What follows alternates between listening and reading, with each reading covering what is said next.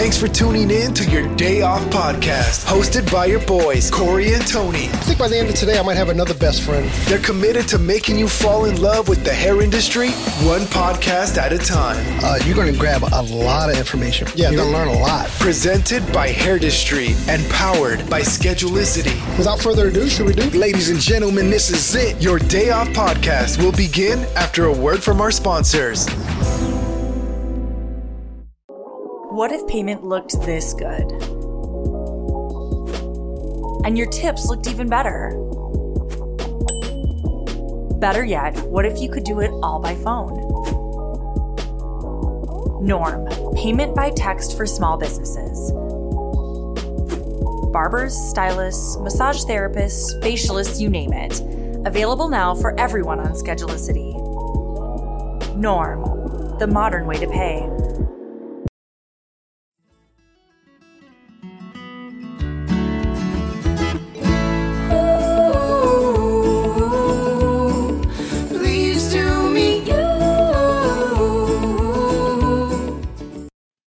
Hey, welcome to your day off. My name is Corey. And of course, I'm sitting with my best friend, Tony. What's up, buddy? What's happening, brother? This podcast that we're about to record today is honestly one of my favorites. Uh, well, first off, it's the one that we we get to do every year, and it's definitely one of my uh, my favorite sit downs with one of my favorite people. Yeah, definitely. He's been a huge mentor in our in our podcasting career, and just as a friend, he's a, he's really uh, he's an amazing human being and really amazing mentor. Yeah, without a doubt. I mean, uh, there, there's very few people that we would fly to Chicago just to have lunch with and then fly home. And, uh, you know, Gordon's definitely one of those. Yes, indeed. so today, uh, today on the podcast we have Gordon Miller. He's the CEO of Hairbrained. Um, but you know, for us and for uh, the hair industry people, they know him because we bring him in every year to talk about kind of the state of the industry. And and and what we love to do to Gordon is to kind of like uh, tell him, uh, you know, how accurate he was last year, or you know, the shit that he got wrong last year. So so uh, so we're, we're we're excited about this conversation, and um, I, I can't wait to kind of get into it because I think certainly when Gordon and I had uh, pre-talk about a week ago, I was actually a little shocked with the information that he shared with me because, um, you know, it was, uh, well, we'll get into it. I don't want, to, I don't want to let the cat out of the bag, too much, but I have a bunch of questions for it, so it's cool. So uh, should we get in? yeah, So, Mr. Gordon Miller, welcome back to, uh, you know, state of the industry. Corey and Tony, my favorite podcasters. My my my. Well, I do like myself a lot, but my my second most favorite Right. podcasters. and I and I love January as much for this than I do just about anything else. I look forward to this now. It's become our little tradition, and I'm, I'm excited you, you thought to have me back. Thank you. Absolutely, dude. So, is Yeah, this is our you, third? brother. This is our third year or fourth year? It's our third year. third. This is our Third, third yeah, year with Gordon. So, uh, so d- does that make a tradition? Does three years make a tradition? Uh, If if we get through this one. So the optimist Gordon is here. I, I, I, I watched I watched a lot of End of the World uh, Netflix uh, in the last 24 or 18 months. So I I kind of get that end of the world vibe inside me. I'll, I'll try not to think about it. Uh, yeah, Right, thanks, man. man. That sounds like the end of the industry. It's like, oh no, we can't, we can't go there. Zombie, zombie hairdresser. Yeah. exactly. Well, I mean, it, it is. I, I don't know if the word's ironic or coincidental or whatever, but once again, we were supposed to do this live because we've done our other ones live. And we were going to do it at ISSE, but of course, ISSE was rescheduled for June. So here we are in Yep. January without a without a place to sit. So I mean, let's kind of start there. Like like there were so we went to the second half of last year. We went to so many shows. I think we went to 7 or eight shows um uh, at the end of last year. Like where, where where are we in that world as far as the shows go? I, I think you know two things. One is we're in a different version of back then. There's there's still a lot of unknowns. I th- although I think we have more confidence than ever because of what we're hearing about Omicron. I survived Omicron. You know, I mean, uh, yeah, thanks. Um, and you know, so there's there is this sense that normalcy is hopefully not too far around the bend, but then obviously lots of other concerns the science folks have. Um, but the fact that you were out and about, that we did have some big shows happen, that we got great feedback from those who were there, like amazing feedback, you know, from from both vendors and others. That you know they were smaller, and um, so the, the question really is when it pops back up again, what are we going to be like? Um, a lot of us, I think. Let me say this um, as a context for everything we're going to talk about. Um, the big smart people outside the industry, and, and certainly some inside the industry, when they think about like what did COVID do to the world other than pain and, and devastation, it accelerated trends. It made things that were already happening go faster. There aren't too many examples of like things that just started because of pandemic. Like they were already happening, and um, some are small, some are less noticeable, others are very noticeable. In the event space, there's been pressure on the events for probably the last decade from the exhibitor side, um, just of growing costs of doing business and, and questioning the return. Um, in part, as the audience itself has changed over time, so shows have been slowly shifting.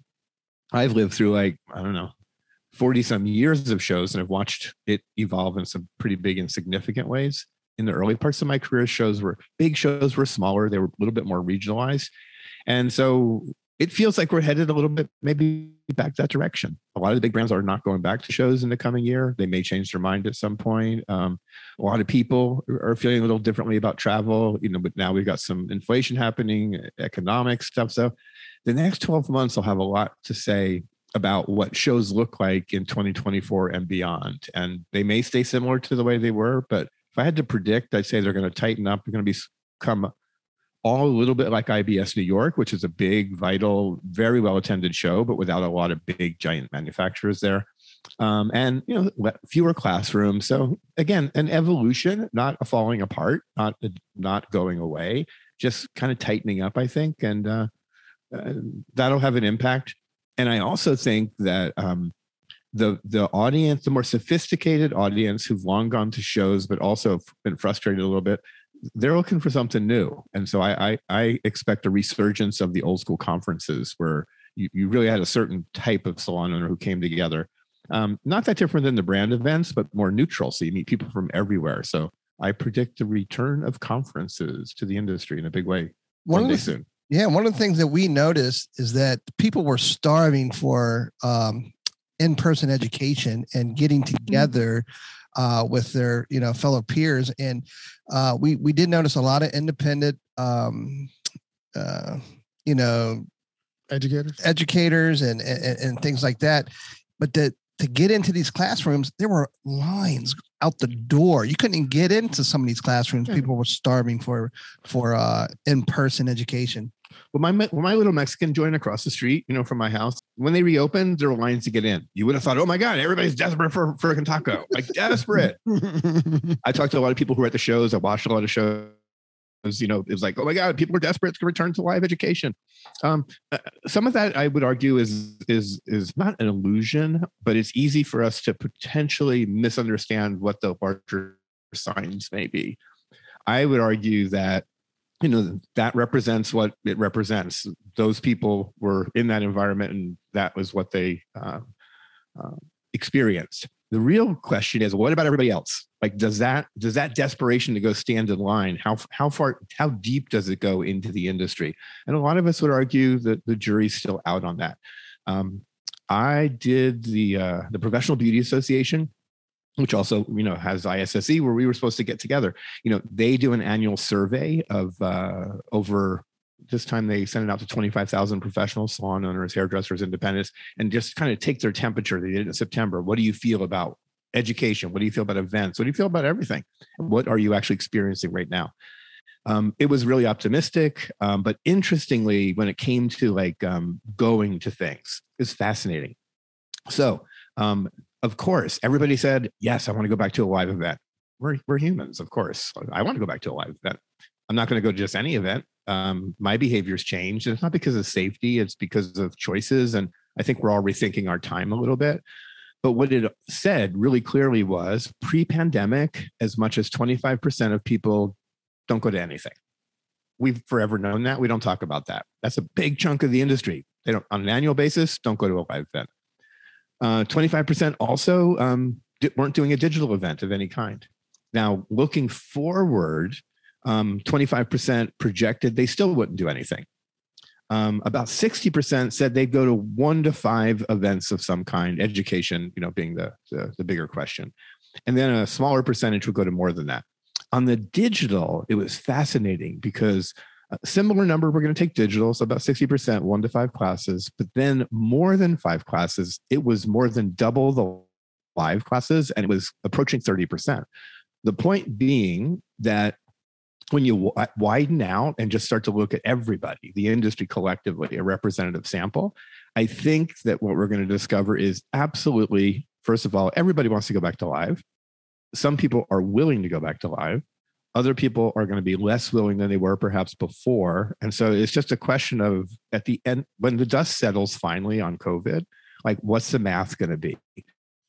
Are shows going to be bigger or smaller? I project smaller. Um, are they going to matter as much or or more or less than before? Yes, they will absolutely matter, and they'll matter to the people who show up for them. But then if we have this evolution of the brand events, like I can tell you, some of the big brands are rolling out their big, big events next year regionally. So I know of two very big brands who do very, very big events where thousands and thousands of people come together. And they are planning to break those events up into multiple pieces and put them into regions in the country um, in ways they've never done before. Stay tuned. I cannot share the details, but it's but it's a window into what is happening with events. You know, it's really really fascinating. All right, two questions. One, I'm going to hold you to that. So, when you talk regional events, like um, we did that SalonCentric event that was in Wisconsin. Yep, that's a regional. Yeah, yeah. So, what was that called? It was it was SalonCentric. They had yep, yep, was yep there and Jen Plank was there. And yep, like, it, was, yep. it was a SalonCentric event though. It wasn't like a brand event as far as like an, you know, another brand. It was just their brand. I can't think for whatever reason. I can't think of what well, they was. do their, they do their big national event, usually in Chicago, sometimes in Wisconsin, where all the sales people come together and, uh-huh. and the educators themselves. That's one big event. The last one I went to was February of uh, 2020 here in Chicago.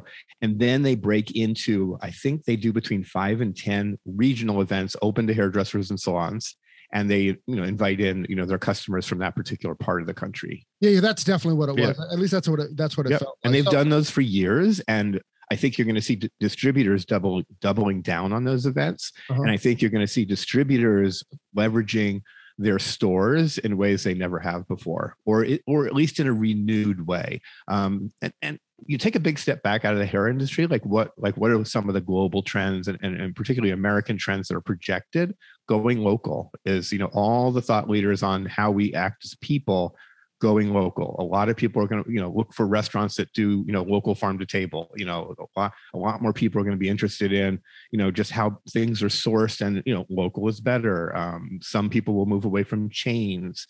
Um, so you know i think in our industry you're going to see distributors who've invested gazillions of dollars in, in these thousands of stores look to make them into community centers and people places where people come together even more so than than pre-pandemic i love that I love that. I love the opportunity that could be there. Yeah. Uh, another question. So if all these brands and and listen, we did we did all the shows last year. We did all of them yeah. not all, but the shows in which we did, there wasn't a lot of brand support. There wasn't a lot right. of the big brands and stuff like that. Yeah. And and my observation was that it really opened up the space for the independent educator. And mm-hmm. and, and and moving forward, whether it's a regional or whether it's a big national show, if the brands aren't going to participate, it, it, it, am I correct in that it will open up the space for a lot more independent educators? Because, like Tony was saying before, like um, like Ashley Norman, her room was so packed. I mean, it was like it was literally like ten or fifteen deep outside the door. You know what I mean? So, mm-hmm. so are you? If you're an independent educator, is that is that where you would uh, you would kind of like put your focus? Yes and no. So, first and foremost, I would say if anybody wants to, in my opinion, I've been saying this probably for at least five years, so it's not COVID influence, but COVID, I think, is a proof point around where I have been pointing. To understand the future of big beauty shows, I think all we have to do is look at IBS New York. Um, IBS New York went through a transition almost 15 years ago where most of the big brands pulled out of the show. And that was based on the economics of New York City. Anybody who's been to IBS New York knows the hotels are more expensive there than any place. You're a big brand, and a lot of folks don't understand this. You know, a big brand rolling into an, a premiere, an ABS, and an IBS, any of those shows, they'll drop half a million to a million dollars in expenses to be there, to bring their teams in. They could go through a hundred bottles in a weekend. I mean, it's it's insane. You know, the cost of the space, the the physicality, the just shipping in of all that stuff. It's a very big expense, and it's one that typically is not profitable. It's like a break even, you know, kind of market marketing thing. So as shows got more expensive, like anything else in life, you just hit a point where you're like, well, you have to reevaluate is that the best way to spend your money? And New York remains one of the most successful shows in the industry financially. So as a business, they're strong. And it's packed every year. And to your point, most of the educators are independent, you know, Corey. So I, I think absolutely yes. Now there's a caveat. IBS has a third of the classrooms they had compared to when the big brands were there. So the other thing that happens when big brands pull their money out of shows, you know, it's like any business, you're losing a big customer. You know, they spend money to be there. And so they have to kind of shift the economics. They raise their ticket prices some, they raise their floor space for everybody else. You know, they had to just kind of rebalance their costs. And it worked. You know, the attendance has continued to grow. The floor is usually sold out. So all that's happened. But at the same time, they cut back on the number of classrooms because those classrooms cost the shows a lot of money. People forget that you usually sit in the classrooms for free. So there's no revenue. So we saw way fewer classes. And if you look back a couple years ago, pre-COVID, we saw the same thing happen at ABS. ABS, like half the classrooms disappeared one year. And that was a reaction to the economics of the show and some of the larger vendors leaving pre-COVID. So yes, independence will be probably top of the list. Um, we also forget many of the brand educators also often work as independents. So a lot of those names will still be there. Um, and um, yeah, the, the, shows will make a decision about the economics of how many classrooms they have and need. They'll go out to the people they think will bring bring in the largest draw, and if those are brand people who can't make it, they'll go down to the B list and the C list and the D list. No offense to anybody who's on any list. I I think I've been on all of those lists throughout the course of my career. You know, so depending where I was. so yes, a, a new kind of opportunity but we also have to remember there aren't that many slots at a show. Like I, watch the shows very carefully because I love the shows, number one, and they they're such a great microcosm of the industry. You know, there, there's only so many slots. You know, so there's a hundred educators out there who would qualify as the leading independents. You know, maybe five of them, you know, will get a slot. So that that's right. another whole dynamic of okay, because we saw this over the last five years. How many of the the Insta stars, the influencers, um, by the way, you don't even hear that word anymore. You know, like influencer, like nobody talks about that. Now we talk about creators. It's like influencer, influencer became a bad word. It's like so, somebody sat in a room was like, now what? Now what? Oh, creators, um, content creator. Um, and then you know, think of those who at its heyday during influencer movement, which is still here, who the names were at the big shows because they were the same names almost at every show. Yeah, because like with that type of you, they usually have a fan base that came to see them and not mm-hmm. maybe not necessarily the education. They came to see the stardom of the of the so-called influencer. It's usually a mixed bag. You can see it in the classrooms. You know, I, re- I remember uh, such a great example is Larissa. You know, Larissa Love when she took off. I remember I was going to go meet her for the first time. We had chatted, and she was doing Butterfly Circus, and she was at Premiere, and I was going to dinner, and we were in a car and i was going to meet her near a restaurant with some of her folks with one of the brands and i'm like oh there's larissa there's and uh, wait wait no that's not larissa that's a girl with a hat that looks like larissa. Wait oh, there, there, there there's larissa there's no that's another girl with a hat and she has two friends also with the same hat. And um, so larissa definitely brought her fans in. But when you went to the classroom I think what what you saw was a amalgamation of those who knew her, you know, like the you know the hardcore fans you know and they were maybe you know 25 30 you know 30% of the audience. And then you had those who were knew of her. And then you had those who just followed the crowd. Um, there's a line let's get in it. Hmm. and, those shows did a great job of adding to the exposure and, and to the quote unquote fame of all the influencers. It played i think it played a very big role in helping them grow their careers I mean, there's no doubt about it, right? Yeah. I mean, I think that we had this thing where we had a lot of independent educators that were getting a lot of attention, and then the brands kind of like you know brought them under their uh, under their umbrellas. Um, yep. and I kind of think I kind of think we have like a reverse now of that because it looks like it looks like the uh, the brands are, are separating um, their relationships with with with most of the influence. I'm sure a, a few of them are gonna are gonna mm-hmm. hang on, but but you know i think yep. there's there, once again there's space again for for the truly truly independent educator. And i we also know that some of the people that have left the brands as educators you know want to be independent. Now they don't want the relationships anymore. And the, the hard part is you know so historically we've always had an independent you know educator movement. Um, I, I, like to say it's about the third time around for me observing the movement, you know, and it's come in, in, in different ways at different times uh, in terms of what was happening with the industry. You think way back when, you know, the brands got really big, you know, um, really big, like in the, the late 80s, early 90s, and had these massive, massive like rock shows inside beauty shows. We call those the Arteri brother years. Thank you. You, read, you read my you read my mind. and for nobody who experienced it, there's nothing like it today. I mean, to have, I remember a 2,000 person seat uh, theater built on the ABS show floor walls and all right in the middle of the right in the middle of the floor. You, you felt like you were walking into an ozzy osbourne concert and and the alteri brothers were going to snort ants off the stage at any moment. You know, it was like it was, like the robert Bettas and yeah, uh, it was it, it, it, it was definitely a crazy time. But right after that time a lot of the educators who who became stars went independent because the budget's kind of pulled back again. So we've seen this several times. But here's the big question How many independent educators, not unlike how many beauty shows or how many magazines or how many brands, how many independent educators will demand support? How many hairdressers are willing to shell out whatever the cost of education and ticket price is um, for how many of them? There's a limit to everything right? And so it's a it's a combination of educators abilities to get into certain markets to do things certain ways um, to perhaps to launch online uh, platforms if, if that's what you're going to do. But i would say that i believe that the demand is it, it has proven already because we had the first run of independent influencers teaching you guys were in the middle of it you know? You lived we've all lived through it. It's kind of done and now a new version of it's coming back and i don't believe that this version will be any bigger than the last version. So there's a limit to how many independents can get out there and succeed.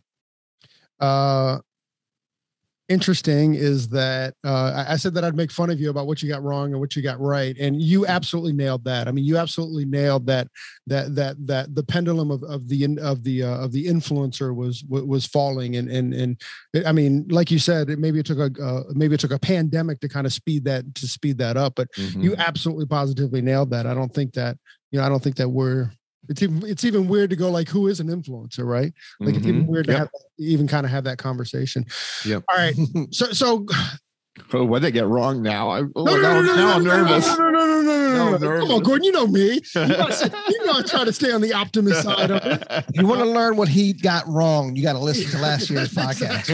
exactly. exactly.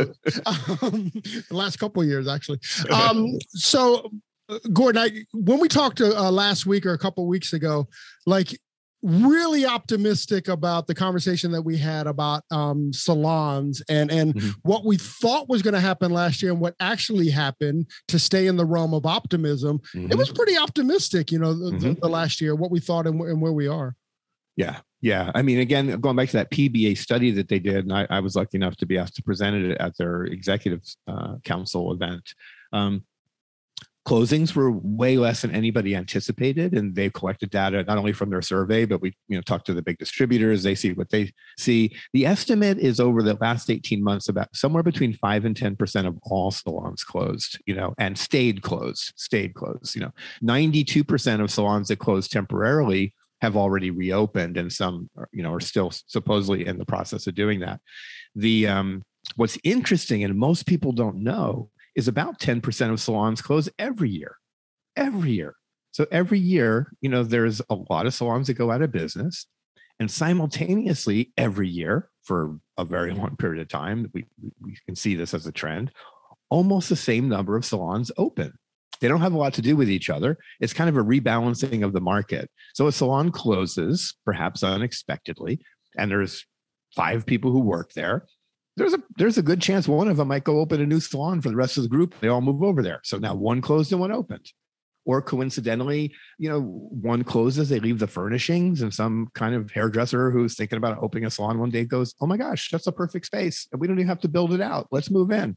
So there's this never ending, you know, ebb and flow of salons coming and going. And it looks like during pandemic, we did not have more salons close than close in a typical year, let alone two years. And really importantly, we did not see the same number of salons open. So think about that for a moment. If fewer salons open, that's less competition. And if not more salons than normal close, net net, the industry is in a stronger place. We have fewer business units that we would have had in a normal year, taking care of the same number of clients because um, clients seem to uh, least again from survey results and a lot of anecdotal clients have mostly returned. Um, according to the survey, most of them are getting back to their past frequency. Some are coming in more because they've changed services, and some are coming in less. Um, and, and so it's kind of a mixed bag, but the data is really optimistic. And very interestingly, I can't talk to a brand that says it's not having a record year. So brands came through 2021 very, very strong, and brands don't come through things strong if salons aren't strong. Do you think a lot of those salons that survived had to do with the PPP loans?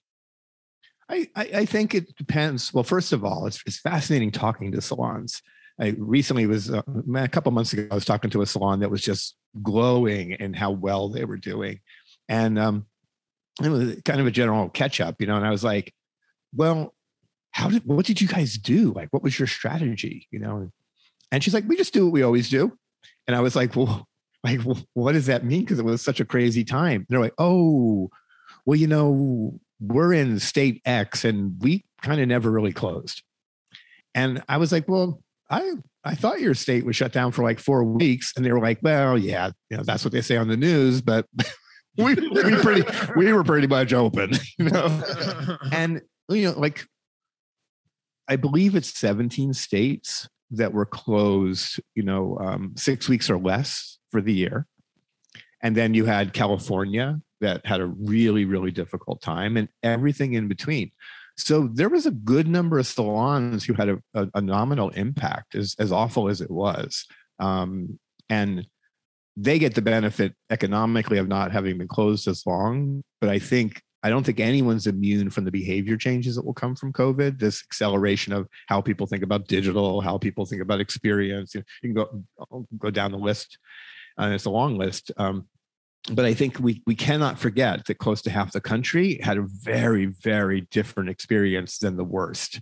And where were the worst? Well, the places where all my favorite and most successful hairdressers work and live: New York City, L.A., Southern California, Chicago. You know, uh, Toronto, states that were really hit hard.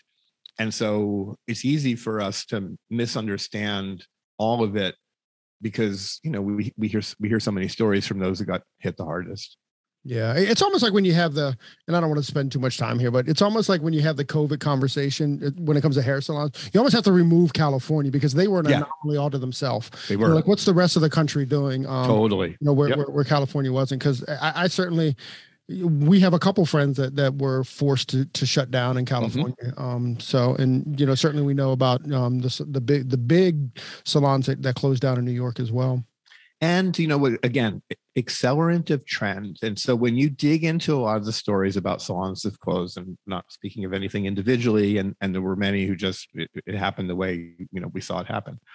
But one question you always have to ask yourself is well what percentage of those salons were on their way to closure anyway or were even even perhaps having the internal conversations in their head going my rents are insane and i don't know how much longer i can deal with this i'm trying to figure it out and that's just a you know a normal conversation someone trying to understand their business but then covid happens and they're like that that conversation i was having before i'm done yeah, some of our friends that they were baby salons, they just opened up. Yeah, yeah. And That's a dangerous they, time. That's a dangerous time for a new business. Any new yeah. business, that first two years is a high chance of going under. Most new businesses fail. So you don't know, like, what would that business have done had there not been a COVID? Not saying they wouldn't have made it. There's no way of knowing but it's a dicey time. You don't have your clientele totally built up yet. You got a lot of cash out, probably, you know, paying for what you had to pay for. Maybe you were excited. If you're like most people who start new businesses, you're probably paying too much rent the first year because you weren't smart enough yet to, to be able to negotiate. There's so many factors. So yes. And I mean, on top of that, Gordon, too, is that the way that the uh, the way that the federal um, grants were set up is like if you didn't have a business in 2019, yep. you didn't qualify for anything. So if you opened your business either midway through uh, 2019 2019 or you know the beginning of 2020 if you did that new year's resolution to open a salon and you opened one in january 2020 you didn't get any of that federal um yep. any of that federal help and that happened know? to a good friend of ours who opened up in january not even seeing covid and he get blindsided yep. and closed in march yeah you know and and the At lesson twenty thousand a month, by by Right, the yeah. way. and the lesson to everybody there should be as sad as sad as it is, and we don't want that to ever happen to anybody for any reason. But you know, from a best practice perspective, you open a new business for any reason, you should have a backup cash reserve before you open your business. You know, you need to have money in, in the bank because, you know, let's say that you open a salon, there's no COVID, but your roof falls off or, or whatever, something that you're going to have to put out a bunch of cash for. And it's not that unusual. You know, people investing their life savings into something, you got to have a really good kind of cushion and for whatever may come along. Not that people could have estimated how bad this was going to be, but still. Yeah, I mean, I think yeah, COVID is definitely a different conversation altogether because it was like you know you're you're you're you're losing months and months at a time. It's certainly like California salons. You know, they they were, you know, within a year. I think they were open what like a, two months or three months, and, and It was closer to six. I was talking to one the other day. She said we were we were closed a total of six, but open and close, open and close, open and close. Right. You know, and, and that's almost the same as not reopening. right you know. exactly. However, however, I know a lot of salons in California killing it right now. You know, now again, the math is different out there. I'm sure the closers were higher. Here's another weird dynamic about California that is important to note. There is no other state with higher uh, independence than rental. It's it's off the chart. You know, it's like 80% of the marketplace are independent. Well, it's a different business model, so it's going to come out differently. You know, different business types. Um, perfect example: giant chain salons. You know, great clips, sport clips they're going to come through different. They're multi-billion dollar companies. They are positioned to survive this kind of stuff in ways that others do not. Now, they have their own challenges, but it, it's just not the same. So, what am I hearing in California as we're coming through pandemic? I remember about probably nine months in talking to several salon, uh, just these were uh, working well-known stylists. One of them said to me, um, "Well, we ha- we now have a salon in our garage," and I'm like, "What?" You know, he's like, "We literally have built the salon in our garage," and I'm like, "Is it you know like temporarily you know kind of like outfitted?" He's like, "Oh no," he's like, "It's never going away." And I'm like, "So you're moving your business into the house?" like, well, we rent in another salon, so we're changing our situation there. We'll be in the suite half the time. We've downgraded ourselves. I'm not sure what that meant. I assume less cost. Um, and now we have this other one. And uh, and it was for inferred, you know, that the garage was off the grid. And a lot of people told me through pandemic in California, their survival strategy was was doing hair at home, which you know, a lot of logic to it and coming to a realization pretty quick that if I can do half as many clients, I'll be fine because I'm not sharing the money with my employer or not my employer. I'm not paying rent, or if if in some cases I was employed, I'm not sharing with my employer, but I have I don't have those costs, um, and I'm not paying taxes.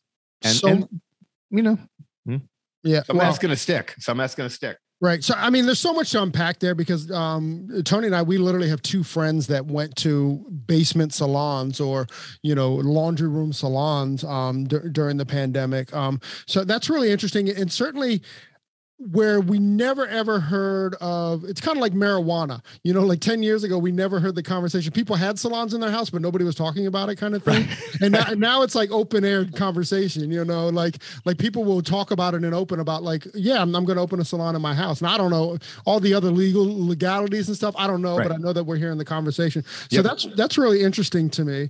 One go ahead. No, we, uh, we have a friend uh, who was just recently on the podcast.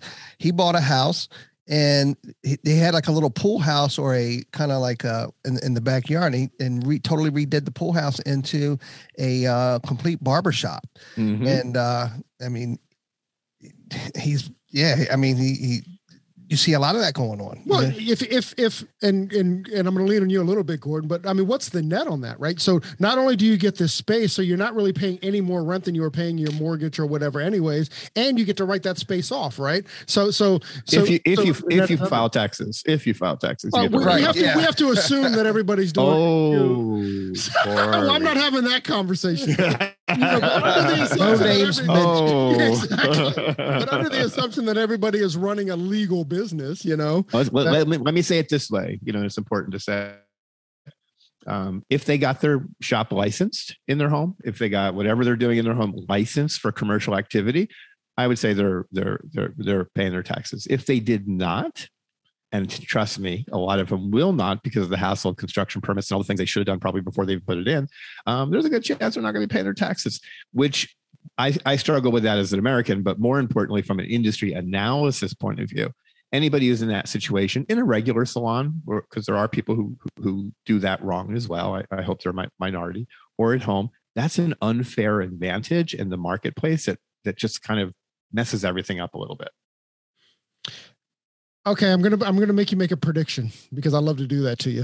Mm-hmm. Is mm-hmm. um so moving forward, we you know we like we're kind of like net positive as far as like or net net negative maybe um as far as salons closing but not salons opening right? So so there's more m- better competition or less competition for in this moment. In this in this moment. So moving forward um, because last year was so in 100% like i don't know if my salon survives if i didn't have the federal um the federal loan uh, mm-hmm. grants and stuff to keep to keep us to keep us around moving forward when those federal grants are no longer available like 2022 do you predict do you see do you think do you feel do you whatever um that we'll we'll uh, we'll have a lot of closures this year like maybe more than normal there's i think the potential is there. I think there was a lot of salons that were probably pondering closings you know or maybe it was just a an idea in the back of their minds um, for 2020 um, and possibly for 2021 but then when the word was that hey there's government money coming they're like hey maybe we'll get through this. Not covid. Forget about covid. They were thinking about closing anyway.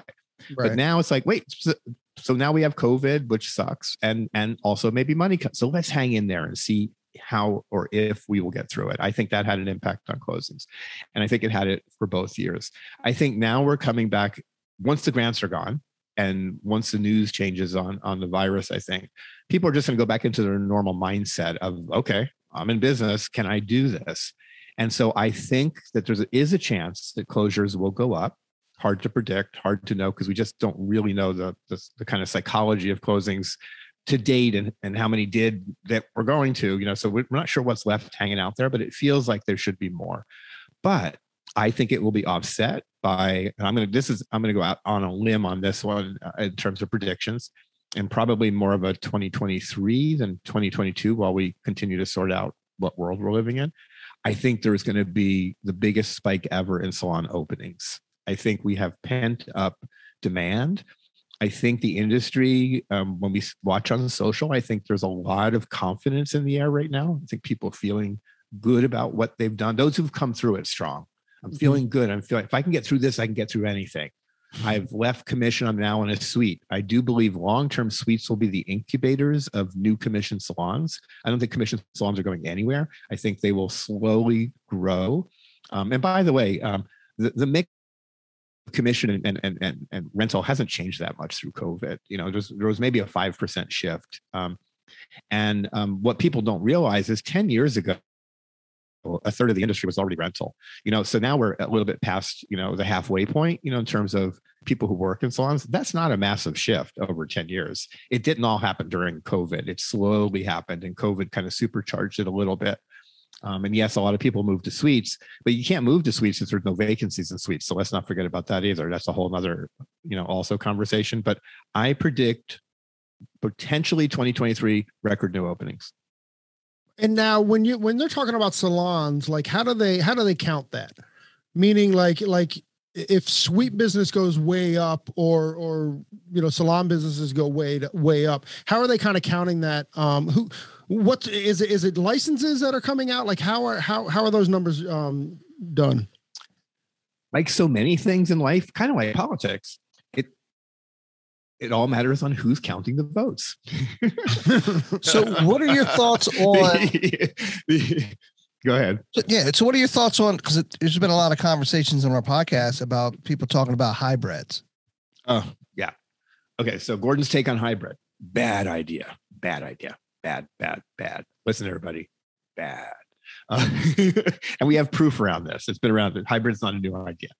To me, hybrids for most is is is like. Um, well, first custom- off, let's let's clarify what a hybrid is. A hair a hybrid would be like a booth rental situation along with a commission base. Yep. Um, because it's under one roof, right? Is that is that correct? Fair? Yep. Okay. Rental and commission in, in under one roof, and in the extreme example, it would be rental commission and 1099s all under the same, under the same booth. You, you even hear about that.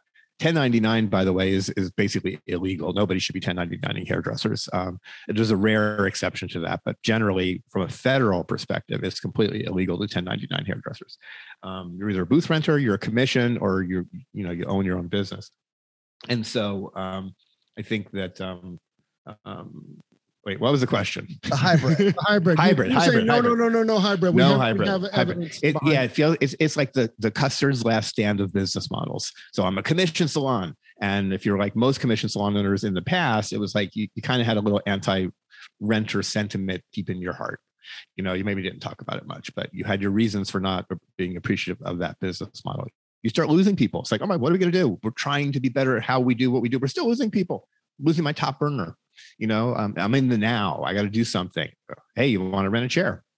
Um, business model shift which is significant to how everybody in the business thinks about everything because they're like wait so she was leaving because she thought she was going to make more money if she went elsewhere but now she's staying and she is making more money by staying. How do i get that gig?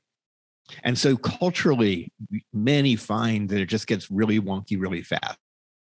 Legally you cannot tell a renter what to do you cannot tell a renter how to dress. You cannot tell a renter what time to come. You cannot tell a renter they can't do hair at two o'clock in the morning should they choose to do hair at two o'clock in the morning. There's a long list of freedoms that are built into the definition by the IRS of a renter. So as soon as you start making this hybrid thing, things can become very confusing. It takes an exceptional leader to be able to do it. And over the last five years, we've watched tons of hybrids come through the industry. And again, it, it, it in my experience with hybrids it was it started as commission salons that moved to 1099ing where they said to hairdressers "It's like hey um, you know if we pay you without taking out your taxes we can 1099 you and then you pay for your taxes and your social security. Of course the hairdresser's tax bill just went up seven and a half percent for social security they don't necessarily understand it. And again it's it's technically illegal. And and then once they figure that out they then move to rental and I've just watched too many of those salons close. So I don't know of too many examples of hybrids that are successful. However, there are successful hybrids. I just don't see it for mainstream. I think it's a it's very problematic. Do you um like like I think uh I think we talked a couple years ago, Gordon, about uh, Chelsea James. She she seemed to Mhm. do Yep. a good job with the with the hybrids, or at least a couple years ago. Yep. You know, we um that she was doing a um that she was doing a pretty good job. What is she doing differently, or what is she doing successfully in a hybrid? She's running her salon, or, or was last time I talked to her, very much like any great commission salon would be run. Her her primary focus is education. She's a huge believer and and is active in team building amongst everybody who's there. So she thinks of them as a team. She's she's very communal thinking. She you know she educates her staff. She brings everybody in and educates. You come in as a new person, um, as a- as an apprentice, as a trainee, and you come in on salary. So she takes all the like the best of old school commission models and has them in place as part of her hybrid. And what's typically happening in hybrid are commission salons that perhaps were had really solid business model practices and they've moved away from them because we've seen education being decimated in commission salons across the country. Some of the best salons in the country that had two-year uh, apprentice programs, they weren't necessarily perfect. Those programs are gone um, because of cost. So she just, you know, she's managed to find a way to just do it right. And and first and foremost, meaning she supports every person in her business um, with education and with with culture. And and it's it's a it's it's a really perfect formula that's that's hard to emulate unless you as a leader have those things inside you. Yeah, we just talked to Sam Daly, and Sam's doing a hybrid Mhm. as well. However, what Sam has done is is it's not an open forum. So like if you're going to rent a chair from her, she she knows who you are and she Mhm. knows that that you're a team player and she knows Yep. that that that you're not going to get in the way of, of stuff. So, you know, but Mhm. she's done it backwards, right? Because she had she had a high, she had was it a high I don't even know if it's a hybrid, but she had a she had a she had both a commission salon and then in a different building she had a um a, Mhm. a, booth rental situation, but Mhm. she took the cream of the crop out of the out of the out of there and then she combined it all into one salon and she just did that so you know only time will tell Right. Yeah, and again, there there'll definitely be successful models. There's success in every single model model we know out there. Um, there are successful salons that do everything wrong and everything illegal. so, you know, I mean, so you know, with the right person in charge, you know, um, um, I don't know if you watch Narco, you know, on on Netflix. Oh yeah, I love you know about the drug cartels. Yes. You know, like a great drug cartel could make business work. You know, so so you know you don't you don't you don't have to be le- even legal, you know, to make everything work. But there are examples of success across pretty much every category we can think of. That's that. That's funny. All right, so uh, moving forward, dude, 2022. What what are your uh, what are your overall predictions about where the industry lands, ends up, um, all that? I mean, we've kind of like picked picked and pieced it, but but what are you saying? Yeah. I think you know probably to be the biggest things. I, this will be the year where digital edu- education really takes off. I mean, it, it, it was supercharged, you know, during the pandemic um, by way of Zoom and so many other things. I mean, the PBA survey again spoke to it so clearly. You know that that again, so many people in the industry have never participated in enough education. All of us who talk about education, uh, you guys, us, so many others, we say, okay, way you get ahead in, the, in this industry is get education. So more access is a good thing. Um, you know, even people who participated in real-time education, one or two classes a year was a lot, and now they could take 12 if they want much of it free, super low cost. I think this young generation was built for digital education. So I think that will be game changing over time. It's not going to go away, you know, that's for sure. And then I think something really interesting to me, and this reflects my whole career, is just watching the entire marketplace and, and going, you know, again, there are successful people in every category. Um, there are successful people at every age, every generation. You know, there's just we those of us in positions like ours, we get to see all the big success stories and go, okay, it's possible no matter what you choose to do. There are examples of great success. Um, and then, you know, we all commiserate about the reasons why so many people maybe don't make it. I think this year, this year we are entering and and and, and I think going into 2023, this is the year of opportunity. Like opportunity across like every category you can think of. And like most things in life, most people are not going to step up. Most people are not going to lean in. Most people are going to maybe do slightly revised versions of themselves. Um, most of us will not be that different post pandemic than pre pandemic. Uh, maybe we have some health you know sensitivities in our in our mind but will be will we be fundamental people um, i i doubt it um, but there are those people who are driven to succeed and i think um, the door for opportunities never been more open so people in the past who who may have struggled to get through it and didn't now's your time and i don't care name a category you know um, start with one of the big issues of the pandemic diversity this is the opportunity to do something about it. We've had a lot of conversation for the last year and a half about diversity, and there's been a lot done. But I don't think anything that's been done has fundamentally shifted what the industry is or or or, or how we are. You know, day to day in terms of diversity. Uh, we have an opportunity to support Black hairdressers and Black-owned businesses. It's never been here in my entire career, and I don't think we fully stepped up to that yet. But I believe we're on our way to doing so. Um, I think when you look at things like sustainability and different values, leadership, you, you name it, you know, um, doubling down on just the best practices of how to make a lot of money as a hairdresser.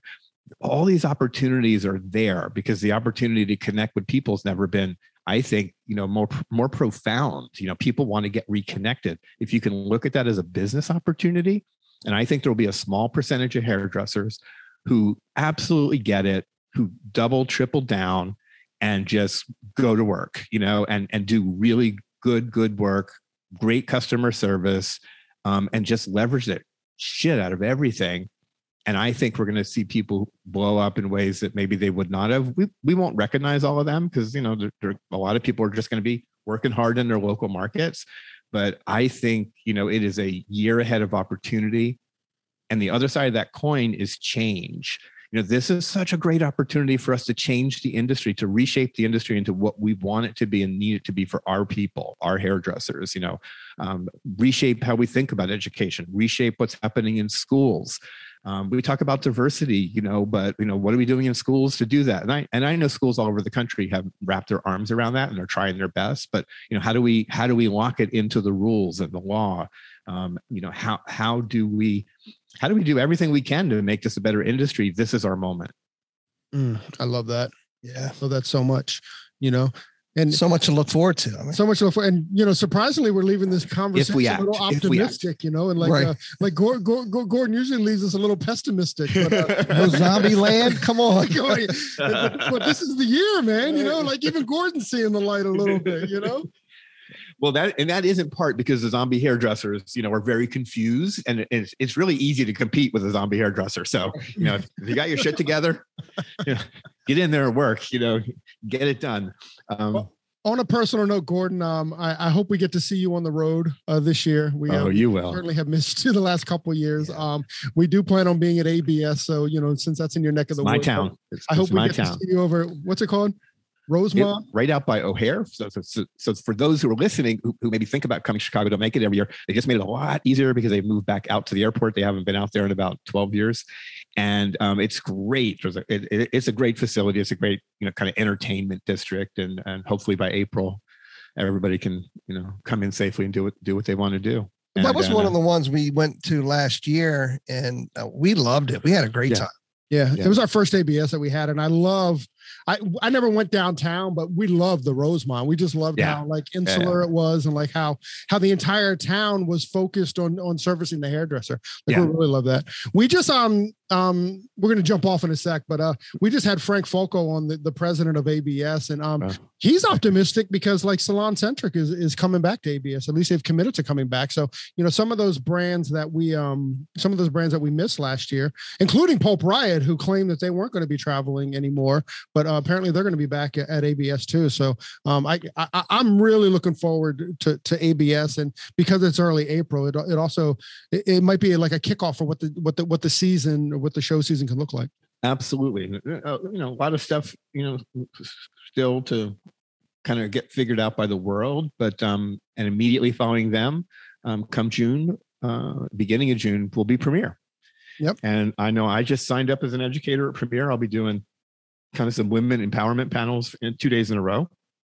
Um, and Well, Tony I, and I are great for that. If you need a guest, I, I put you on the list. No one's Right. reacted yet, you know. So uh, there will be a dress code. I will be sending you personally. I will be picking it out personally. I'm going. To, I'm going to Marshalls to the discount bin rack. Getting you guys some leggings. right? you don't want to see these legs in any. Uh, I assure you. I miss you guys. So thank Oh, you, you so much, So so much for having me. And let me, you know, congratulate you guys on on continuing to stick with it through throughout all of it. You you are my favorite competitors. Uh, uh, whenever I think about the podcast, I was like, God damn, I hope I get more downloads than they do. But we never know. We never know. We just stay friendly competitors and uh, in a good way, good way competition. You guys add so much value to the space, to the audio space in particular. And it's been fun watching you guys become Corey and Tony. Like, you know, you're like, you're, that's what you are now. You're like, you got little quotes around you. It's Corey and Tony. The whole industry knows who you are. And uh, I, I just so love that and, and really proud of both of you. Well, we, we, we appreciate your friendship, we and you know we you. we've mentioned it every time you've come on. You were like the you were kind of like the first person to reach out in support of us, and I was like tickled. I remember I was walking my dog, and I get a DM from Gordon Miller, and and I did before I even responded to you, I go I I, I texted Tony, and I was like, oh my god, oh my god, oh my god, Gordon just responded to me. So it, it was it, it was a very cool moment for us, and and you, you know you made us feel legit before we uh, we were legit. yeah, always we will always be grateful to you, brother. Yeah, Ditto, ditto, ditto for the friendship. Ditto for the friendship. Awesome. Mr. Gordon Miller, thank you for hanging out with us. Thank you for giving us your perspective and your state of the industry speech. Um, Always. And uh, listen to what we, we've said it. We've said it. We appreciate the friendship. But thank you very, very much for joining us on your Thanks for listening. If you enjoyed this episode and you'd like to help support the podcast, share it with friends, give us a rating, and drop a review. To listen to all the latest podcasts, please subscribe from your favorite podcast outlet. And to stay connected on and off the show, you can follow us at Hairdustry on Instagram and all other social media platforms. Thanks again, and we'll see you next time. Peace and love.